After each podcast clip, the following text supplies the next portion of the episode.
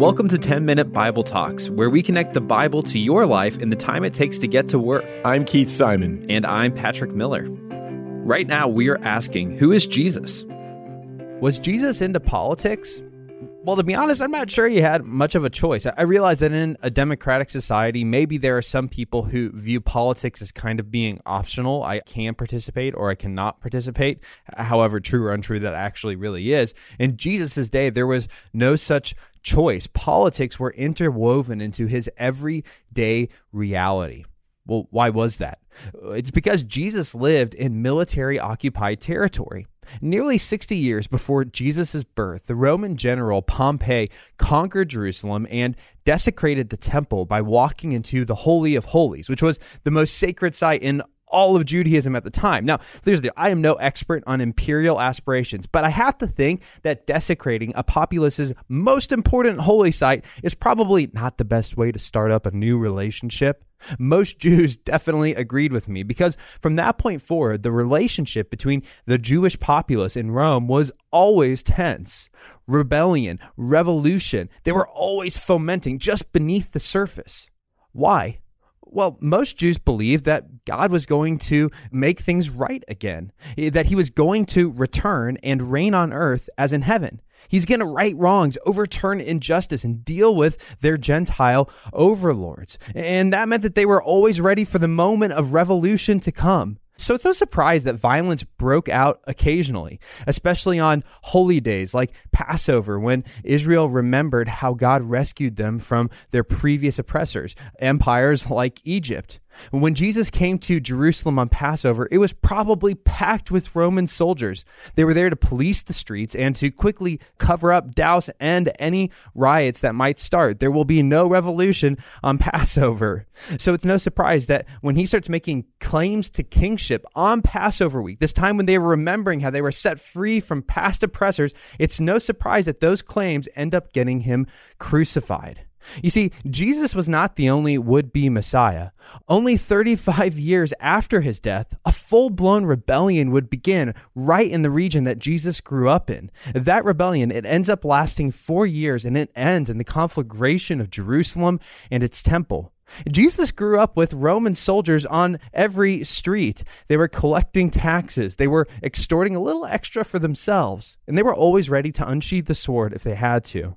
So politics weren't optional for Jesus. Politics were dangerous. Politics were real.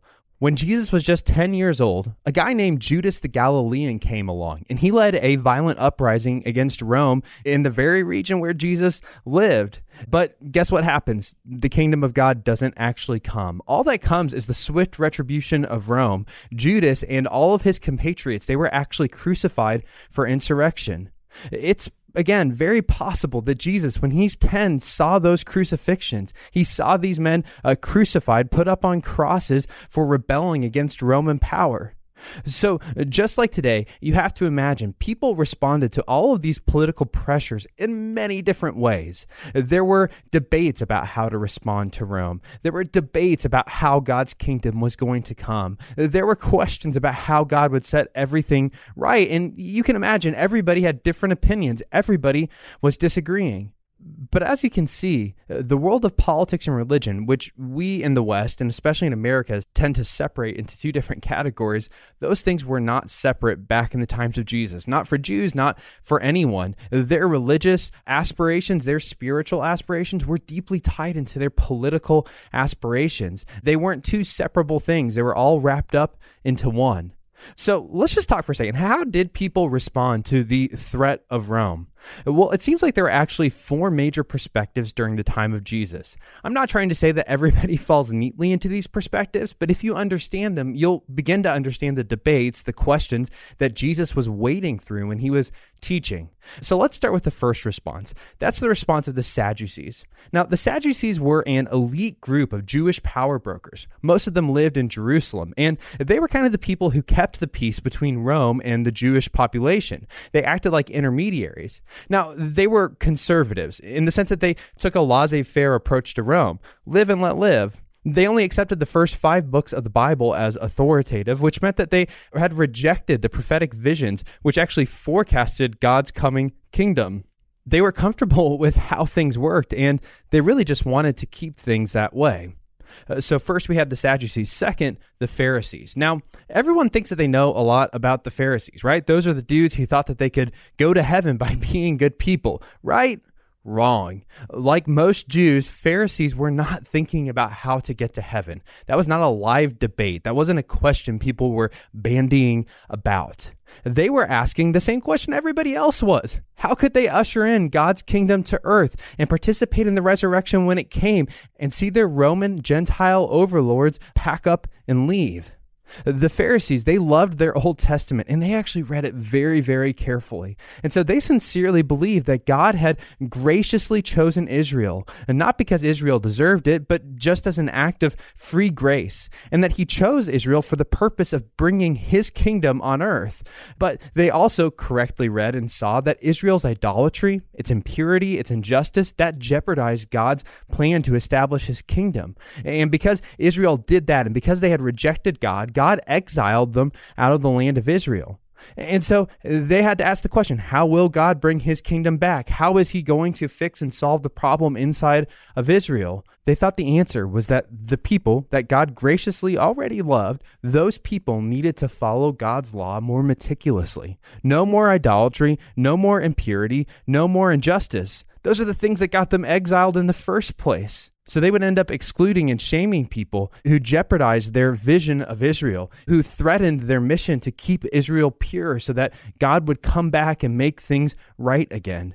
Some of the Pharisees, they thought that the kingdom would come only by divine intervention, while others expected some combination of divine intervention and human revolution. When Jesus critiqued the Pharisees, he was critiquing that they couldn't see their own self righteous hypocrisy. He was critiquing them because they cared more about external rules and regulations than the heart. He critiqued them because they were whitewashed tombs. They were clean on the outside, but dirty on the inside. Most importantly, he critiqued them because they had actually rejected God's divinely appointed means of bringing his kingdom, Jesus himself. Okay, so we've seen the Sadducees, kind of like ancient conservatives. Pharisees, a little bit closer to modern progressives. They want to see the revolution happen. They want to see culture purified and they want to see injustices removed two other perspectives existed at the time on how to deal with the Roman problem and bring the kingdom of God. And those were the Zealots and the Essenes. Okay. So the Zealots were basically guerrilla freedom fighters. No freedom, no peace. And at least one of Jesus's followers was caught up in this exact movement before Jesus called him. Lastly, we know about the Essenes. The Essenes were a community that basically broke off of mainstream society you might think about modern day Amish people, although don't try to make the comparison too closely. The Essenes tended to live in small communities in the desert, eh, or at least very deserted regions, and they practiced very strict adherence to the law, including regular practices of, of washing and, and bathing, actual baptism again and again and again. And they believed that the entire temple system was corrupt the Sadducees were corrupt. The Pharisees were corrupt. All of it was corrupt. And in their view, God had rejected the entire thing. He wanted nothing to do with the temple, and he wanted nothing to do with the average Jew at the time.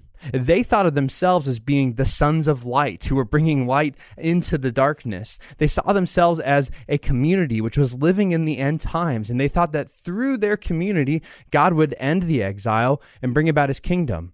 A lot of scholars have pointed out, by the way, that John the Baptist sounded somewhat similar to this group. I don't think he probably actually was an Essene, but again, when you see the cultural context, you can't help but see how Jesus and John and other figures fit into these different groups. Okay, so, so let's pull back the camera. And here's what I want you to see Jesus lived in a world as complex as ours. It was riddled with religious and political debates, violence and revolution. They were always seething under the surface of Roman oppression. There were debates. How do we respond to Rome? How do we get the kingdom of God to come? But like most people, Jesus just lived a normal life. He probably juggled the normal issues of getting a paycheck, finding work, loving his family, serving his community. At times, those political and religious issues would boil up to the surface. At times, they would break out into actual violence against Rome and Roman retribution back against the Jews. At times, it was just talked about, little debates that happened over the dinner table. We have to understand that Jesus lived in a very politically and religiously charged world. And when he talked about the coming of the kingdom in that context, it had a real meaning to those people. He was speaking to Jewish hopes and expectations while simultaneously subverting and challenging what it was that they thought the kingdom of God might mean. Thanks for listening. If you've enjoyed this content, please subscribe and give us a rating. That helps other people find this podcast more easily. Also, ask yourself who could you share this podcast with? Texting an episode to a friend or a family member is a great way to help them grow spiritually. If you want to go deeper, check out our show notes for book recommendations.